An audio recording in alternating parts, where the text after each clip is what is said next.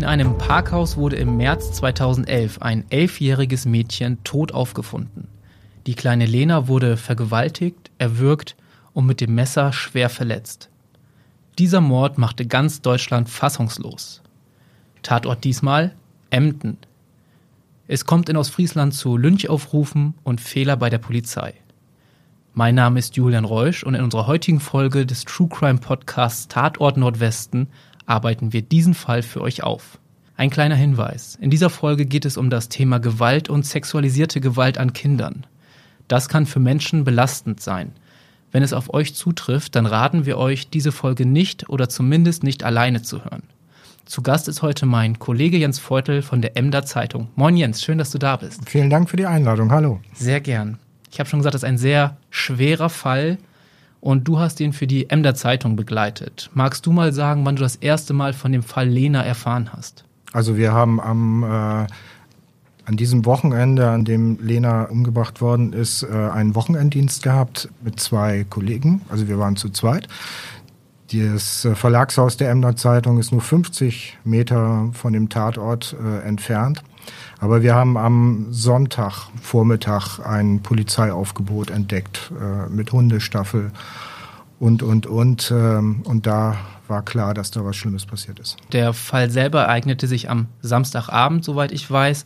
Magst du mal den Ablauf des Samstags aus Lenas Sicht zusammenfassen? Was hat sie da in der Nähe eigentlich gemacht? Also was wir bislang berichtet haben, und das sind ja auch die Ergebnisse der Polizei, aber auch eigene Gespräche, ähm, war es so, dass Lena mit ihrem kleinen Bruder und mit einem Freund, mit einem gleichaltigen Freund äh, zum Entenfüttern in, der, in den nahegelegenen Wallanlagen unterwegs war. Das war die Ausgangslage. Also die drei waren unterwegs und sind dann offensichtlich, so nachher die Ermittlungen, auf den späteren Täter gestoßen.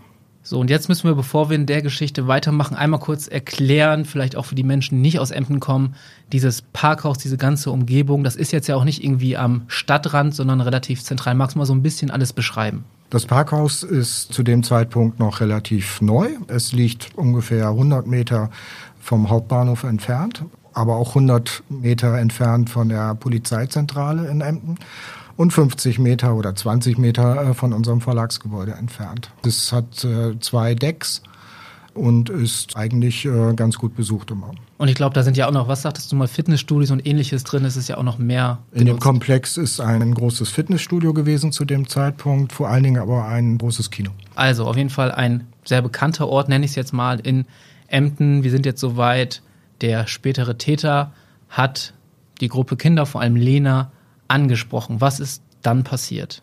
Offensichtlich sind die drei ins Gespräch gekommen, sind dann weitergegangen und in dem äh, Urteil des Gerichts heißt es später, der Täter muss Lena irgendwie überredet haben, mitzukommen. Dadurch wurde sie aber auch von ihrem Freund und von ihrem äh, Bruder getrennt. Das Gericht sagte, warum auch immer. Das heißt also, so abschließend ist nicht geklärt, wie der Täter Lena überreden konnte, mit in Richtung Parkhaus zu gehen. Fakt ist, sie wurde getrennt von ihren beiden Freunden, äh, von ihren beiden ja, Mitstreitern, Begleitern, Begleitern ja. danke, genau. Irgendwann fällt dann ja wahrscheinlich auch der Familie auf, Lena kommt nicht nach Hause. Was machen denn dann Mutter und ich glaube, sie hatte einen Stiefvater in dem Moment. Was haben die dann getan. Was uns bekannt ist, ist, dass die Mutter sich auf die Suche gemacht hat in den Wallanlagen. Das Stichwort Enten füttern äh, spielte da immer noch eine Rolle. Sie äh, suchte aber vergeblich. Man muss sagen, dass später herauskam, dass zwischen 17 und 19 Uhr die Tat begangen worden ist. Das heißt also, die Suche nach Lena wird dann etwas später gewesen sein. Erfolg los zunächst äh, und es ging immer mehr Richtung Parkhaus, diese Suche, weil zwischen dem Wall, dann kommt das Parkhaus und äh, ein guter Kilometer weiter wohnten die, wohnte die Familie dann. Das heißt also, man musste irgendwann auf dem Heimweg, auf dem vermeintlichen Heimweg am Parkhaus vorbei. So, und dadurch kam natürlich auch drauf, dort mal zu schauen. Ich glaube, wenn ich mich recht informiert habe in der Vorrecherche, da wurde dann auch ihr Fahrrad relativ schnell gefunden. Ja, und das führte dazu, dass die Mutter einen Wachmann, der in dem, Kien äh, in dem Parkhaus arbeitet, informiert hat und der ist mit ihr durch das Parkhaus gegangen. Da wurde dann, so stelle ich es mir vor, Stock für Stock alles, jede Ecke einmal abgesucht. Und Es- irgendwann haben sie die grausame Entdeckung gemacht. Es ist relativ groß, die, die Etagen. Äh, Man wird sicherlich da zwischen den Autos geguckt haben. Irgendwann wird der Wachmann dann eine, eine Tür geöffnet haben, eine Stahltür äh, zu einem Nottreppenhaus, das außerhalb des Parkhauses angebaut ist. Und dort haben sie dann Lena tot gefunden. Ja. Und das ist natürlich eine nochmal eine besonders tragische Geschichte, dass äh, die Mutter praktisch ihre tote Tochter selber gefunden hat. Quasi als erstes sie gesehen, eh schon schlimm genug, das Kind ist weg und dann noch das tote Kind sehen. Ganz furchtbar muss das sein, möchte man sich nicht selber vorstellen.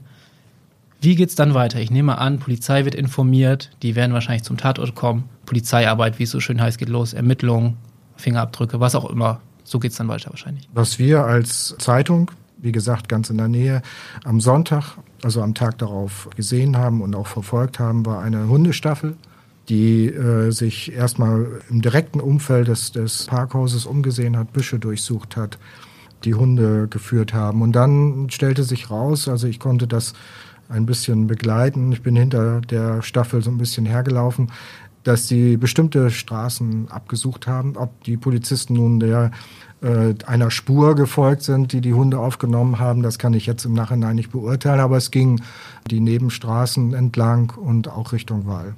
Man muss auch mal sagen, das war dann ja nicht nur die Emder Polizei, es war wirklich ein Großaufgebot, auch aus umliegenden, ich glaube ja sogar Spezialkräfte aus, ich weiß nicht, aus Hannover wahrscheinlich waren dabei. Also es war ein sehr, sehr großes Aufgebot. Die Hundestaffel musste erst einen längeren Weg nehmen.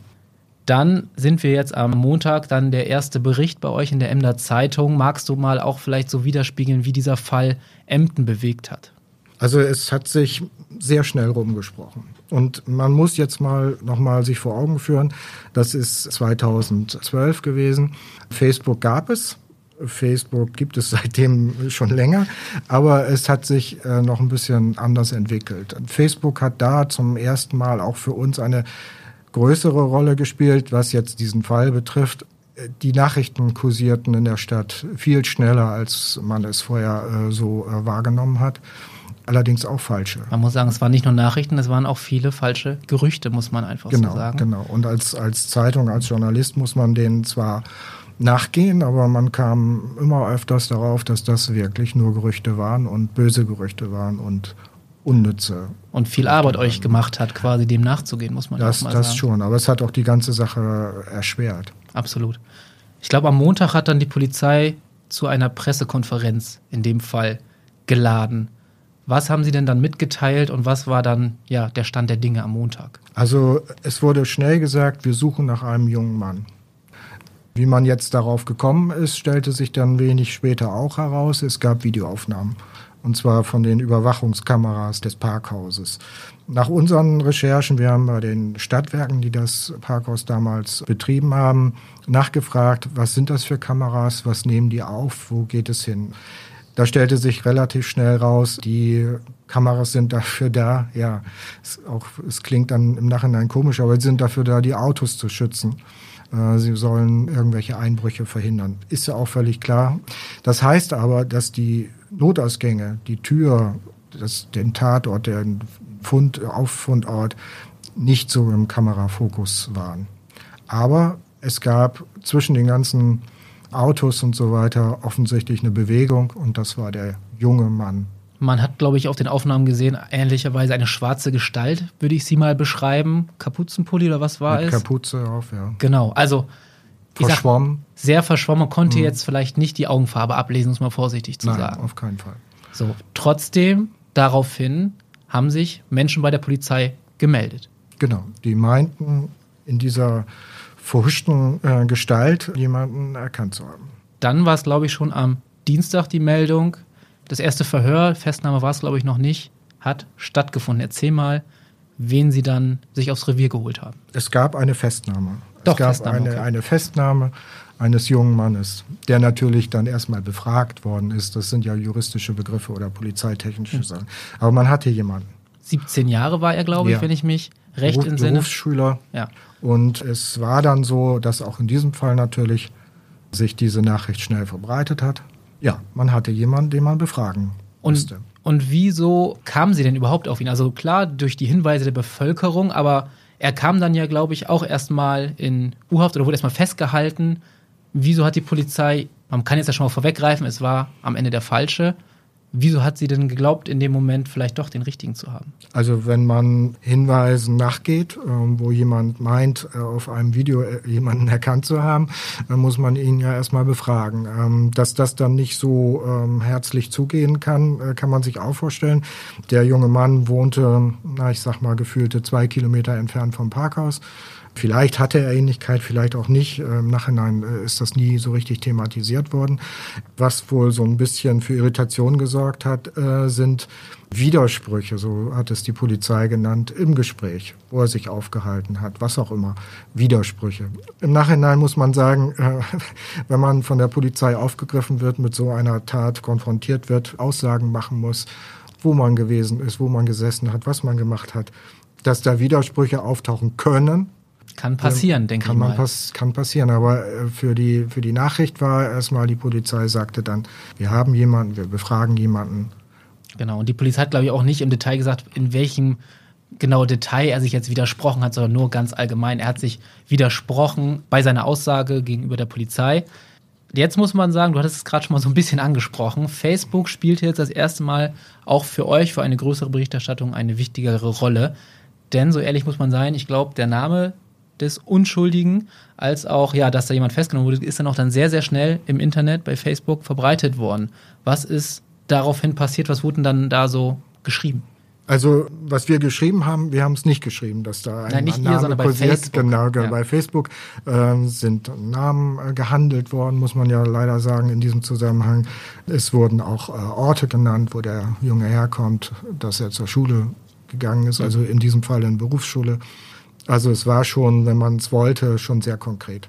Ich hatte ja auch eingangs gesagt, ja, Lynch aufrufen, so kann man es vielleicht sagen. Ich glaube, die Polizei wird es wahrscheinlich anders formulieren, denn am Ende gab es auch zumindest einen Aufruf, dass man, ich sage es jetzt mal etwas plump, mal sich selber den Herrn vorknüpfen sollte.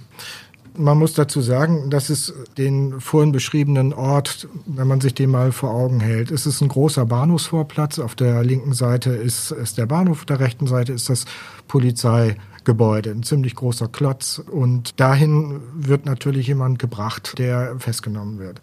Da standen aber auch in der Zwischenzeit die großen Übertragungswagen einiger Fernsehsender, also es war so ein Ort der Kommunikation geworden im wahrsten Sinne des Wortes.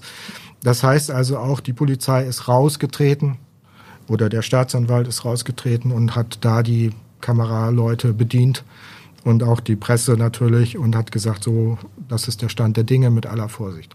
Dass das auch Neugierige anzieht, ist in dieser Zeit zu erwarten.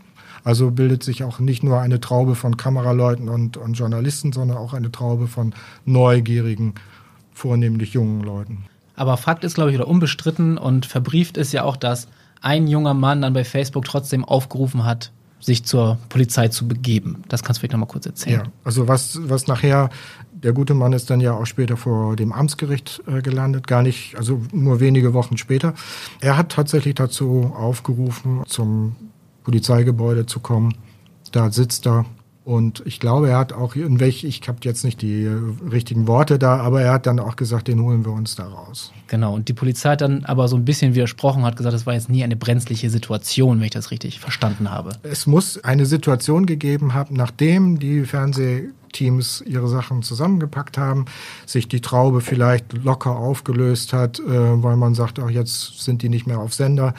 Die Offiziellen sind weggegangen, aber es sind immer noch welche da stehen geblieben und aus diesem Kreise soll sich dann später ein Mob gebildet haben, was immer man darunter versteht. Aber dieser Begriff machte dann ebenfalls die Runde. Man merkt schon an der Formulierung, dass du da sehr zurückhaltend bist, weil du das mir im Vorgespräch gesagt, du hast keinen Mob finden können. Also in dem offiziellen Teil, wenn ich den mal so nennen darf, also als Nachrichten ausgetauscht worden sind, äh, offiziellerweise war eine, eine Traube von Menschen drumherum, aber sie waren ruhig und haben eigentlich nur geguckt, was Interessantes da gelaufen ist, Technik und sowas. Aber danach sollen noch 40, 50 Leute da geblieben sein. So wurde nachher kolportiert. Jetzt kommen wir mal zu den nächsten Tagen, denn als Lena gefunden wurde, gab es ja auch DNA-Spuren auf den Täter und dann kam irgendwann raus, den, den sie da auch im Polizeirevier haben, der ist es gar nicht. Ja. Das wurde auch ganz deutlich gesagt. Wir haben, wir haben den Falschen. Er ist aus der Haft entlassen worden und was wir dann recherchiert haben, er ist auch sofort aus der Stadt verschwunden. Das heißt nicht verschwunden, nein, sondern gebracht worden, um ihn zu schützen. Das muss man sich mal vorstellen. Er wurde ja. aus der eigenen Stadt gebracht, aus Sicherheitsgründen, einer sicheren Unterkunft. Genau, ich glaube da auch, ähm, er war ja Berufsschüler, ich glaube, die Lehrer haben da auch nochmal sehr unterstützend äh, mitgeholfen, wenn ich das richtig das, verstanden das ist, das ist später dann gekommen. Also er wurde erstmal aus, aus, der, aus der Stadt äh, gebracht zu Verwandten und so, also aus in Sicherheit. Später, äh, als er dann, als sich die Wogen geglättet haben, ich würde mal sagen, einige Wochen später hat uns der, äh, der Direktor der, der Berufsschule erzählt, welcher Druck, welche, welche Last auf diesen jungen Mann gelastet hat. Das, das muss unglaublich gewesen sein. Es hat wohl eine ganze Zeit gebraucht, bis er wieder normal auftreten konnte. Auch für ihn wahrscheinlich eine traumatisierende Zeit gewesen. Davon gehe ich aus. Jetzt vielleicht auch nochmal den zeitlichen Zusammenhang. Ich glaube, am Freitag kam dann die Meldung, er ist es nicht, aber am Freitag parallel eigentlich war ja auch noch ein anderes großes Ereignis. Ich bin selber eingesetzt gewesen bei der äh, Bestattung beziehungsweise bei der Trauerfeier, so muss man es richtigerweise sagen, auf dem Zentralfriedhof in, in Emden. Von Lena, kurz, von Lena, genau. Ja, von, von, genau, die Beisetzung. Man kann es kurz schildern und äh, das finde ich auch, muss man auch mal erwähnt sein. Es ist von Polizei und Behörden sehr gut organisiert worden. Der Friedhof wurde von Polizeikräften abgeschirmt. Es wurde den Medien gestattet, einen Kollegen äh, einer Agentur und einen Fotografen, äh, die durften das begleiten. Das heißt also, der Informationspflicht ist sehr wohl Genüge getan worden, aber eben ist es verhindert worden, dass die Eltern in irgendeiner Weise bei dieser schlimmen, bei diesem schlimmen Gang belästigt worden sind und so weiter. Äh, es wurde eine Übertragung außerhalb der Friedhofs, äh, des Friedhofsgelände. Man konnte also die, die Trauerfeier begleiten, akustisch was gar nicht nötig gewesen wäre, weil gar nicht so viele Leute tatsächlich zum Friedhof gegangen sind. Aber die Sicherheitsvorkehrung fand ich persönlich, auch als Journalist, auch als jemand, der nicht rein durfte, fand ich angemessen und auf alle Fälle notwendig. Nochmal auf deine Eingangsfrage zurückzukommen. Parallel zu dieser Trauerfeier wurde am Bahnhof, wieder an diesem Ort, eine kurze Pressekonferenz einberufen, wieder vor den Übertragungswagen und vor den Medienvertretern.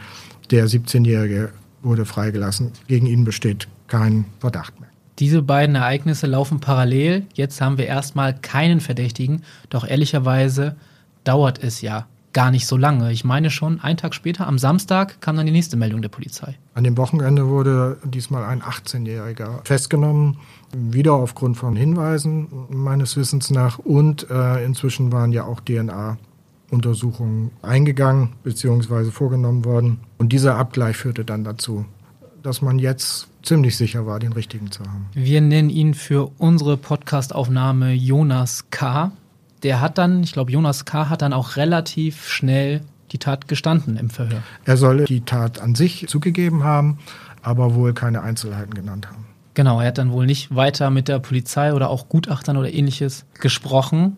Jetzt müssten wir aber auch mal über Jonas sprechen, denn er hat auch eine ziemlich interessante Vorgeschichte. Er hätte oder er ist der Polizei eigentlich nicht unbekannt. Ich formuliere es ein bisschen kompliziert. Du müsstest es jetzt mal aufklären, warum ich das so kompliziert erzähle. Es ist, es ist schwierig, ähm, weil das ähm, natürlich bei den Ermittlungen der Polizei stößt man auf, auf Akten und, äh, und Befragungen und wie auch immer. Dabei stellte sich raus, dass ein gutes halbes Jahr vorher, wenn ich das jetzt noch richtig in Erinnerung habe, äh, der Vater oder Stiefvater des jetzt mutmaßlichen Täters eine Anzeige vorgebracht hat. Und zwar hat er seinen Stiefsohn dabei erwischt, wie dieser eine sieben, ein siebenjähriges Mädchen nackt fotografiert hat. Dazu soll es dann auch noch Fotos gegeben haben und so. Und er ist dann wohl äh, zu den Behörden gegangen und hat äh, gesagt, hier läuft irgendwas völlig schief. Das war ein, ein Punkt, ein wesentlicher Punkt. Und ich glaube, der Jonas ist dann später oder ja kurz danach auch selber nochmal zu der Polizei in Emden gegangen, weil er eine Selbstanzeige erstattet hat. Es soll eine, eine Selbstanzeige äh, gewesen sein. Das heißt, er hat, äh, er hat sich geschämt, etwas gemacht zu haben und hat es wohl auch beschrieben. Und zwar ging es da auch um Fotos. Und das ist dann auch aufgenommen worden. Genau, der Besitz von kinderpornografischem genau. Materials genau. war, glaube ich, der Inhalt. Wie ging es denn dann weiter? Ich glaube, oder ich frage es vielleicht mal anders, man muss jetzt hier ein bisschen vorsichtig vorgehen, weil natürlich kann man jetzt nicht einfach den schwarzen Peter irgendjemand zuschieben, aber was definitiv nicht gemacht wurde, es wurden in diesem Moment keine DNA Spuren von ihm genommen, also nicht mal einen Abstrich genommen oder so. Das ist, glaube ich, verbrieft, kann man soweit sagen. Das, äh, davon gehe ich auch aus, ja. Er hat sich aber daraufhin, Jonas auch, glaube ich, in Therapie freiwillig begeben. Korrigiere mich, wenn das falsch ist. Es sollen, sollen äh, Sozialarbeiter oder es soll äh, Hilfe äh, ihm angeboten worden sein und es sind auch Leute dabei äh, gewesen, die ihn betreut haben. So, und jetzt liegt quasi diese Selbstanzeige und auch das, äh, die Aussage des Stiefvaters bei der Polizei in Emden. Wie läuft es denn jetzt den behördlichen Gang weiter? Was ist jetzt mit diesem Fall quasi passiert? Im Nachhinein hat man dann erfahren, dass eine Zuständigkeitsfrage eine Rolle spielte. Das heißt, äh, die Emner äh, haben den direkten Kontakt gehabt, haben aber dann gesehen, wohnhaft in und das heißt, auf einmal waren die Auricher, die Auricher Polizei dafür zuständig. Also wurde es dann quasi den Aurichern übermittelt, hier, wir haben diesen Fall, die schauen sich die Akten an und äh, wenn ich das richtig verstanden habe, ging es dann ja auch wieder weiter nochmal nach Hannover, weil es ja so ein Thema ist, kinderpornografisches. Eine äh, Sonder, Sonder eine, Sonderkommission. Oder genau. So, genau. und die äh, haben sich dann den, die Akte auch nochmal genau angeschaut und haben dann entschieden, was jetzt wieder auf jeden Fall verbrieft ist. Es soll eigentlich eine Hausdurchsuchung bei Jonas K. geben. Die nicht durchgeführt worden. Das ist, ist ganz wichtig, das ist nämlich auch verbrieft. Die hat niemals stattgefunden. Das ist auf jeden Fall ein Versäumnis, was man jetzt mal hier benennen kann, nur einen Tag nachdem er sich selbst angezeigt hat, in Emden, Jonas, gab es einen weiteren Vorfall in der Stadt. Und zwar eine Joggerin wurde attackiert. Magst du mal kurz erzählen, was da passiert ist. Auch das ist natürlich dann im Laufe der Tage nach dem Mord äh, an Lena zutage getragen, dass es da noch einen Fall gegeben hat auf Emder Boden. Ich meine, Gott sei Dank passiert sowas in Emden nicht jeden Tag und nicht jede Woche. Das heißt also, es ist was Besonderes. Wir haben nachher noch mal geguckt, äh, die ursprüngliche Polizeimeldung ließ nicht darauf schildern oder nicht darauf schließen, dass das ein besonders schwerwiegender Fall ist. Also wir müssen uns da ja auch so ein bisschen auf die täglichen Polizeimeldungen verlassen. Also das war da noch nicht so gewichtet worden, wie es dann im Nachhinein gewichtet worden ist. Fakt ist, dass eine Joggerin attackiert worden ist. Ja, das kann man so sagen. Sie sich aber gewehrt hat und äh, den Täter dann offensichtlich von irgendwelchen Absichten, die er hatte, abgehalten hat. Und äh, das ist dann im Fall Lena dann nochmal zur Sprache gekommen. Absolut. Weil es da Verbindungen gab. Kurze Werbung. Werbung Ende. Genau, das kann man jetzt vielleicht mal sagen. Irgendwann kam raus, nur einen Tag nach seiner Selbstanzeige war es Jonas, der diese Joggerin attackiert hat. Wie kam es raus? Ich glaube, auch bei der Joggerin wurde DNA-Material festgestellt. Auf einmal stand im Raum, das war wohl eher eine versuchte Vergewaltigung. Das Gericht später im Lena-Prozess ist zu der Auffassung gekommen, beziehungsweise hat es da öffentlich gemacht, dass es um gefährliche Körperverletzung mhm. gegangen ist. Im Nachhinein, wenn man den Täter kennt, wenn man den Täter, die Geschichte des Täters hat, muss man wohl davon ausgehen, dass er anderes vorhatte. Aber gewertet, also juristisch gewertet, wurde es dann als gefährliche Körperverletzung. Bevor wir jetzt Richtung Prozess gehen, möchte ich noch einmal mit dir sprechen über die Emotionen, die damals auch in der Stadt waren.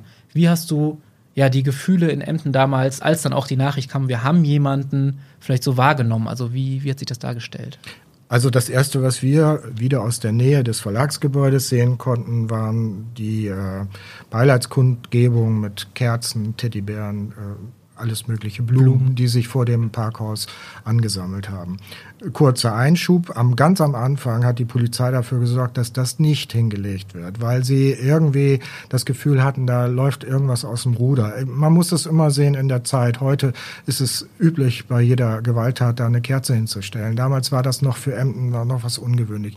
Die Hilflosigkeit dieses Polizisten, der ziemlich genervt, aggressiv, aber emotional, also ich will ihm da überhaupt nichts vorwerfen, sondern emotional reagiert hat, zeigt, wie ungewöhnlich diese ganze Geschichte ist. Später, natürlich sind die Blumen abgelegt worden. Natürlich durfte jeder da äh, seinen, seinen Teddybär, sein Stofftier hinlegen. Natürlich durfte jeder da verharren. Aber ich wollte mit dieser kleinen Szene nur äh, beschreiben, wie ungewöhnlich das dann doch war. Ja, in Folge des Wochenendes wurde wieder auf Facebook, diesmal muss ich dann ja sagen, auch äh, positiv äh, dazu aufgerufen, Lena zu gedenken, und zwar auf dem Bahnhofsvorplatz. Das bedeutete, dass viele Menschen da auftauchten. Es wurden nicht viele Reden gehalten, aber die Leute fühlten sich irgendwie ähm, besser in einer Gemeinschaft sich dieses, diese Tat nochmal, diese Tat nochmal vor Augen zu führen. Also man spürt die Solidarität so ein bisschen in Ja, eine Solidarität, äh, vielleicht mit den Eltern, mit die Sorge um die Kinder und so. Aber ganz ruhig, ganz gefasst, ich sag mal angemessen und auch äh, vielleicht sogar wichtig für die Stadt. Später kam es ja nochmal, nachdem sich so ein bisschen die, das alles so ein bisschen gesetzt hat, der hat ja nochmal die Stadt zu einer Kundgebung aufgerufen, zu der vor dem Rathausplatz, diesmal im Zentrum der Stadt, rund zweieinhalbtausend Menschen gekommen sind und also. sich wirklich äh, mit wenigen Reden ja auch an die Hände gefasst haben und ähm, sich das nochmal vor Augen geführt waren, was in den letzten zwei Wochen in Emden passiert ist. Kann man sagen, so schrecklich diese Tat auch war, man hat sich trotzdem enger nochmal zusammen oder hat sich noch ein bisschen so enger zusammengehörig gefühlt vielleicht. Es ist auch der Schock, denn da kommt wieder das Wort Lynchjustiz und Mob äh, zum Tragen. Der Oberbürgermeister, der damalige Bernd Bornemann, hat sich ausdrücklich vor den zweieinhalbtausend Leuten auch entschuldigt für das, was dem unschuldig Festgenommenen äh, angetan worden ist. Ohne das jetzt zu werten, äh, sondern dass das passiert ist. Und dass, dass dann auch Facebook, ja, die sozialen Medien, sozial ist ja in diesem Zusammenhang immer ein bisschen fraglich, aber zumindestens, was das bedeuten kann. Man hat vielleicht erst gezeigt oder gesehen die negativen Seiten von Social Media, aber in dem Fall dann irgendwann vielleicht dann doch auch, was man für positive Kräfte dadurch entwickeln kann. Genau, also eine große Solidarität. Vielleicht noch ein Punkt, auf den wir vielleicht noch mal kommen sollten. Wir müssen ja auch mal dran denken, was mit den Mitschülern von Lena passiert ist in diesen Wochen. Sehr gerne, erzähl, was du da. Also ähm, auch hier, es ist nicht meine Art, immer die Stadt zu loben, aber in diesem Zusammenhang war es wirklich so, dass es gelungen ist, erstmal die Schüler zu betreuen. Man muss sehen, das sind Grundschüler gewesen, die in ihrer Schule auf einmal auf einen leeren Platz gestoßen sind. Die Jugendhilfe, alle, die da verantwortlich waren, haben es geschafft, äh, einen Raum zu finden mit äh, den Lehrern äh, zusammen, dass man den kleinen Elfjährigen, Zwölfjährigen, Zehnjährigen so eine gewisse Erklärung geben konnte, was auch immer das in diesem Zusammenhang heißen kann. Abgeschirmt, behutsam und angemessen wieder mal. Man muss das auch mal sagen, dass diese Rahmenbedingungen, die da geschaffen werden mussten, aus dem, aus dem Stegreif raus, an was man alles denken muss, dass die Kinder auf einmal Lena nicht mehr treffen am nächsten Tag. Man hätte ja auch sagen können, ja, ja, und das kindgerecht halt wahrscheinlich genau. ja auch verpacken, ne? Ja. dass so schlimm ist wieder ja. War. Und man muss jetzt auch mal sagen, so eine Tat ist für Emden ja wahrscheinlich, du kannst es besser einschätzen, nicht alltäglich. Gott sei Dank nicht. Erfahrungen mhm. hat man wahrscheinlich in solchen Ausnahmesituationen da auch ja. nicht gehabt. Aber das zeigt, an wie viele Dinge man denken muss. Ich hatte eben gesagt, die Trauerfeier, das ist ein großer Friedhof, ja, Denkt man daran, Lautsprecher aufzustellen? Ja, man denkt dran, weil es könnte ja sein, dass die Mitbürger das Bedürfnis haben, das zu hören. Mhm. Ne? Und äh, man hat es ihnen ermöglicht, aber in Distanz.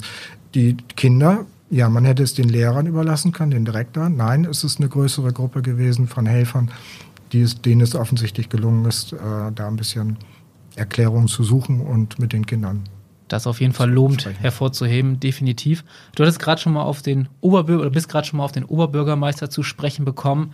Er ist ja nun mal auch nicht der einzige Politiker, der sich da eingemischt oder den der Fall betroffen hat. Ich nenne es mal so. Denn irgendwann hat sich ja auch der Innenminister Niedersachsens sogar zu dem Fall geäußert, was ja auch zeigt, was für ein großer Fall das war. Was hat Uwe Schünemann, hieß er damals, ja. denn gesagt? bezeichnenderweise im ZDF Morgenmagazin, also nicht in Emden.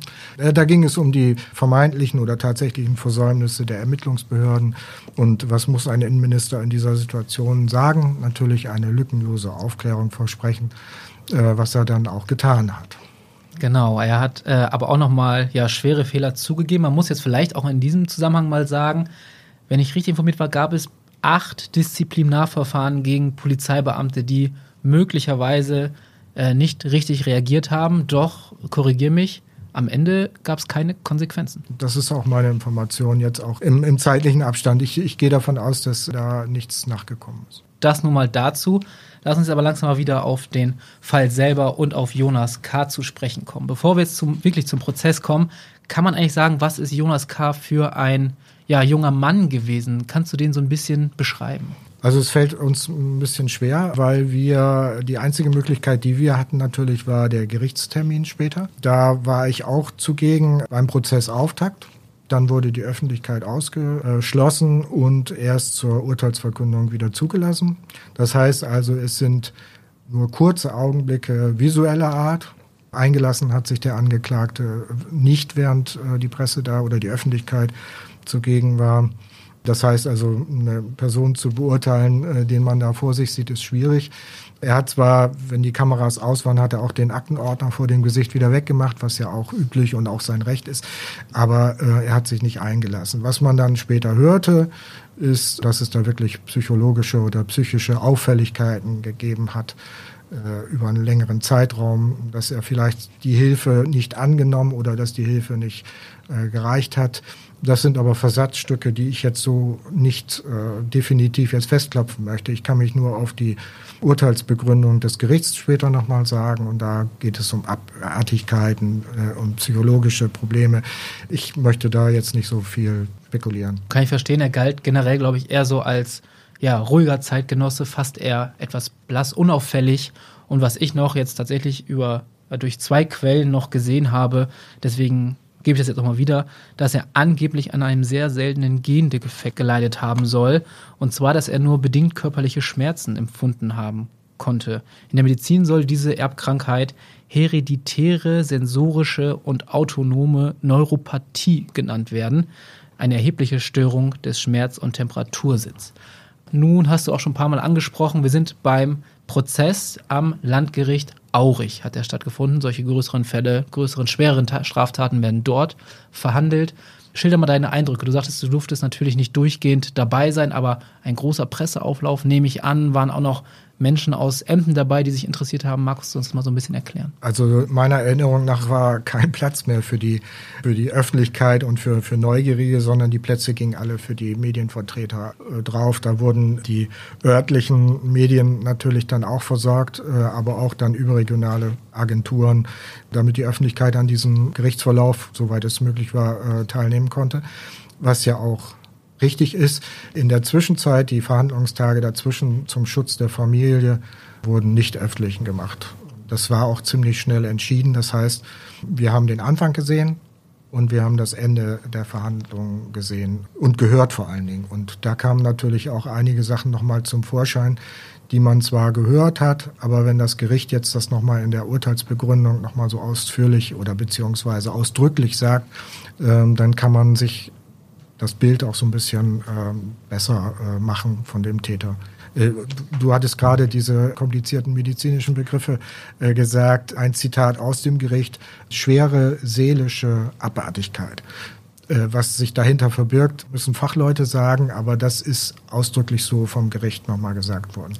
Du hattest mir aber auch gesagt, ich glaube, beim Gericht wurde aber auch sehr, sehr darauf geachtet, dass halt die Familie und Angehörigen geschützt wurde. Es ging, glaube ich, nicht nur mit einer Gedenkminute der Prozess los, sondern auch, man hat versucht halt, äh, sie abzuschirmen und ja, so in der Art dann auf sie aufzupassen. Ja.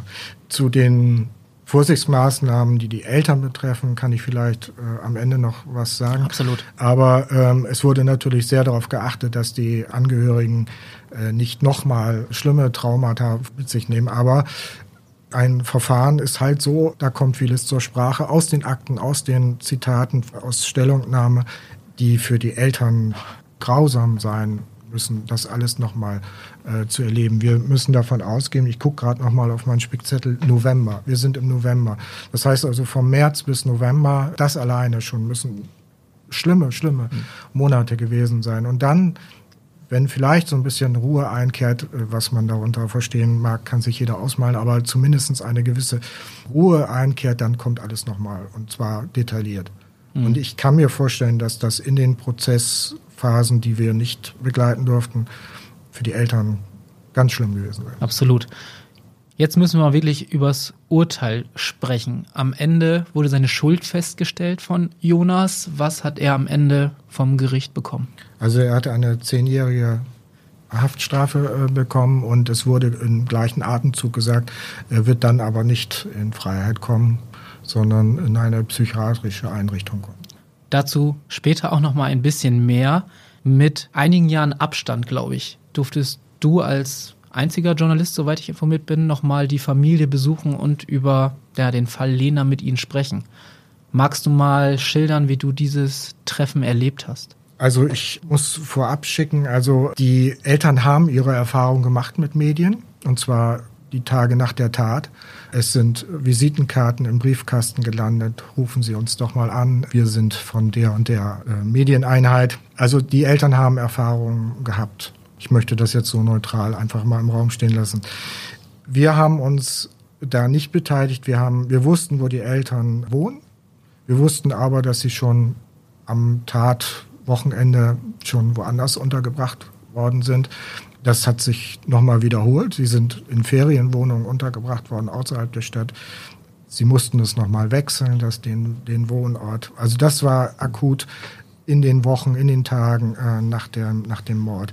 Wie es so in den Medien oftmals ist, sucht man so nach bestimmten Tagen, äh, wo man dann nochmal diese Geschichte aufgreift. Fünf Jahre nach dieser Tat standen wir vor der Frage, äh, machen wir etwas dazu? Machen wir nichts dazu. Aber da der Fall so ein Gewicht hat für Emden, haben wir uns entschieden, wir suchen nach einem, nach einer journalistischen Darstellung, um den Fall nochmal aufzugreifen. Was mir als, ja, mit meinem Kollegen Axel Milkert, wir haben, waren am engsten, glaube ich, dran, was uns eigentlich nicht äh, in den Sinn kam, war eine rein chronologische Geschichte mit den Bildern, die wir damals gemacht haben, alles nochmal aufgreifen und so weiter. Und da war einfach die Frage, was geht noch, was können wir machen? Und da habe ich versucht oder da habe ich Kontakt zu einem Pastor aufzunehmen, Manfred Meyer, der die Familie zunächst während oder nach dem Mord zugewiesen worden ist, in Anführungsstrichen jetzt. Also er war bereit, mit den Eltern zu sprechen, mit den seelisch betreut, seelische Betreuung die ganze Zeit. Und was ich nachher erfahren habe, es wurde auch so eine Art Freundschaft bei aller Professionalität, aber es wurde ein enger Kontakt, denn die Sache seelische Betreuung ist nicht nach zwei Wochen oder nach dem Gerichtsurteil im November ist nicht einfach abgeschlossen. Für die Eltern geht das Leben nicht weiter. Es ist ein anderes. Ein schneidendes Erlebnis. Ähm, also dieser Mann äh, hat auch in den Folgejahren offensichtlich da sehr gute und enge Arbeit geleistet und er war für mich der Ansprechpartner, den Kontakt zu den Eltern herzustellen. Und dann kam es tatsächlich auch zu einem Treffen. Du durftest mit ihnen sprechen. Es hat einige äh, Zeit gedauert. Der Pastor Meyer hat auch ähm, mit den Eltern gesprochen, hat abgewogen, was, welche Bedeutung hat das, welche Bedeutung kann das haben, so ein Gespräch in der Öffentlichkeit. Sie hatten sich vorher tatsächlich noch nie mit Medien unterhalten, auch aus Gründen, die ich vorhin genannt habe. So ist es also dazu gekommen, dass sie am Ende einverstanden waren, sich mit mir zu unterhalten. Kurzfristig war es mal wieder offen. Dann hat der Pastor nicht eingewirkt, dass sie es machen müssen, sondern er hat nur beide Seiten so vermittelt und so. Und dann an einem Abend war es dann so, dass sich die beiden in ihrem neuen Haus, was sie inzwischen bezogen haben, am Rande der Stadt Emden, äh, besuchen konnte. Genau, und jetzt äh, erzähl mal, wie haben sie auf dich gewirkt? Man muss sich das so vorstellen, man, man klingelt an der Tür, der Pastor macht zusammen mit dem Stiefvater die Tür auf, man begrüßt sich. Smalltalk ist unter diesen Bedingungen schon weit gefasstes Wort, also man man begrüßt sich, man stellt sich vor, wir haben uns vorher nie gesehen. Wir gehen weiter in die Wohnung und dann steht da die Mutter und empfängt einen, vorsichtig, zurückhaltend, vielleicht auch ängstlich. Man begrüßt sich, man setzt sich an den Küchentisch ja, man muss dann irgendwie zueinander finden. Und irgendwie auf das Thema auch zu sprechen kommen dann irgendwann. Das Thema war klar. Ja. Nur die Art und Weise, wie weit man gehen will. Und da habe ich ehrlich gesagt auch vorab einige Bedingungen akzeptiert, die ich auch völlig nachvollziehen kann. Also wir wollten eben nicht die Chronologie der Tat äh, nochmal widerspiegeln. Wir wollten nicht unbedingt. Das Gespräch hätte dazu führen können, aber wir wollten nicht vorab sagen, wir wollen wissen, wie fühlen sich die Eltern. Ja, wie, wie sollen sich Eltern fühlen? Auch fünf Jahre danach. Mhm. Uns war allen klar, dass wir wieder in diese Thematik einsteigen. Das heißt also, da könnten auch Wunden aufgerissen werden. Das haben wir vorher alles so ein bisschen besprochen, aber ein Gespräch ist ein Gespräch. Es muss sich ergeben. Was haben Sie dir anvertraut? Also wahrscheinlich belastet Sie das immer noch. Also mir ging es in diesem Zusammenhang, wenn man die beiden Menschen vor sich sieht, man, man sah auch den Bruder in der Küche, man wusste, also das war nicht mein Gesprächspartner, es konnte auch nicht sein, das ist ein Kind, noch ein Jugendlicher, da will ich nicht über, deine, über seine Schwester sprechen. Aber er war da und ich wusste, wer er ist und er wusste, wer ich ist und wir wussten beide, worum es geht. Also das, der war außen vor, aber er war da und hat auf mich auch eingewirkt. Mhm. Sowas. Die beiden Eltern, der Mann hat das Gespräch geführt geführt. Nein, er hat versucht zu antworten. Seine Frau war sehr zurückhaltend, sehr ängstlich. Äh, und da spielt auch der Pastor wieder eine Rolle. Beide Elternteile haben sich haben immer den Augenkontakt zum Pastor gesucht, weil er dann vielleicht gesagt hätte, so Schluss, bis hier, das wollen wir nicht oder hm. das, das wollen die Eltern nicht. Das habe ich auch akzeptiert, aber es war ein Gespräch, ganz ruhig, ganz langsam, ganz sachlich und äh, es ging mir darum, wie es den Eltern geht und den Eltern ging es schlecht. Man kann auch sagen, ich glaube, der Vater, also der Stiefvater, konnte auch erstmal nicht arbeiten. Nach der Tat kam dann raus. Ja, er war arbeitsunfähig geschrieben und war gerade zu der Zeit, wir sind fünf Jahre nach der Tat, gerade so wieder ein bisschen im Dienst. Na, und ich habe ihn nach seinen Kollegen gefragt und, und wie es dann geht. Ihm ging es soweit gut. Die Kollegen fragen solche Sachen nicht, die in diese Richtung führen. Also es ist ein vorsichtiges Abtasten. Fünf Jahre nach der Tat. Bei der Mutter sah es deutlich schlimmer aus noch.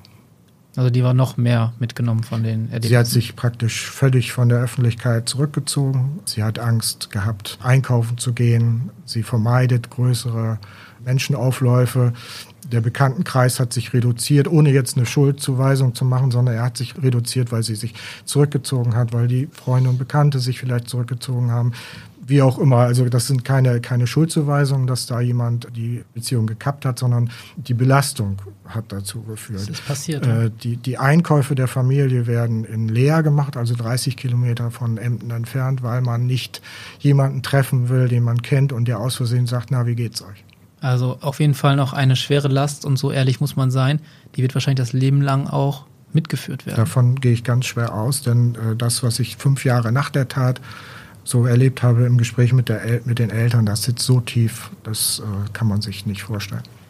An diesem Punkt haben wir jetzt den Fall Lena aus Emden soweit besprochen. Doch die Geschichte von dem Täter von Jonas K. ist hier noch nicht vorbei. Wir haben schon gehört, er kam in eine Psychiatrie und dort ging es weiter. Und was da passiert ist, darüber sprechen wir in Teil 2 dieser Geschichte, die dann in 14 Tagen kommt.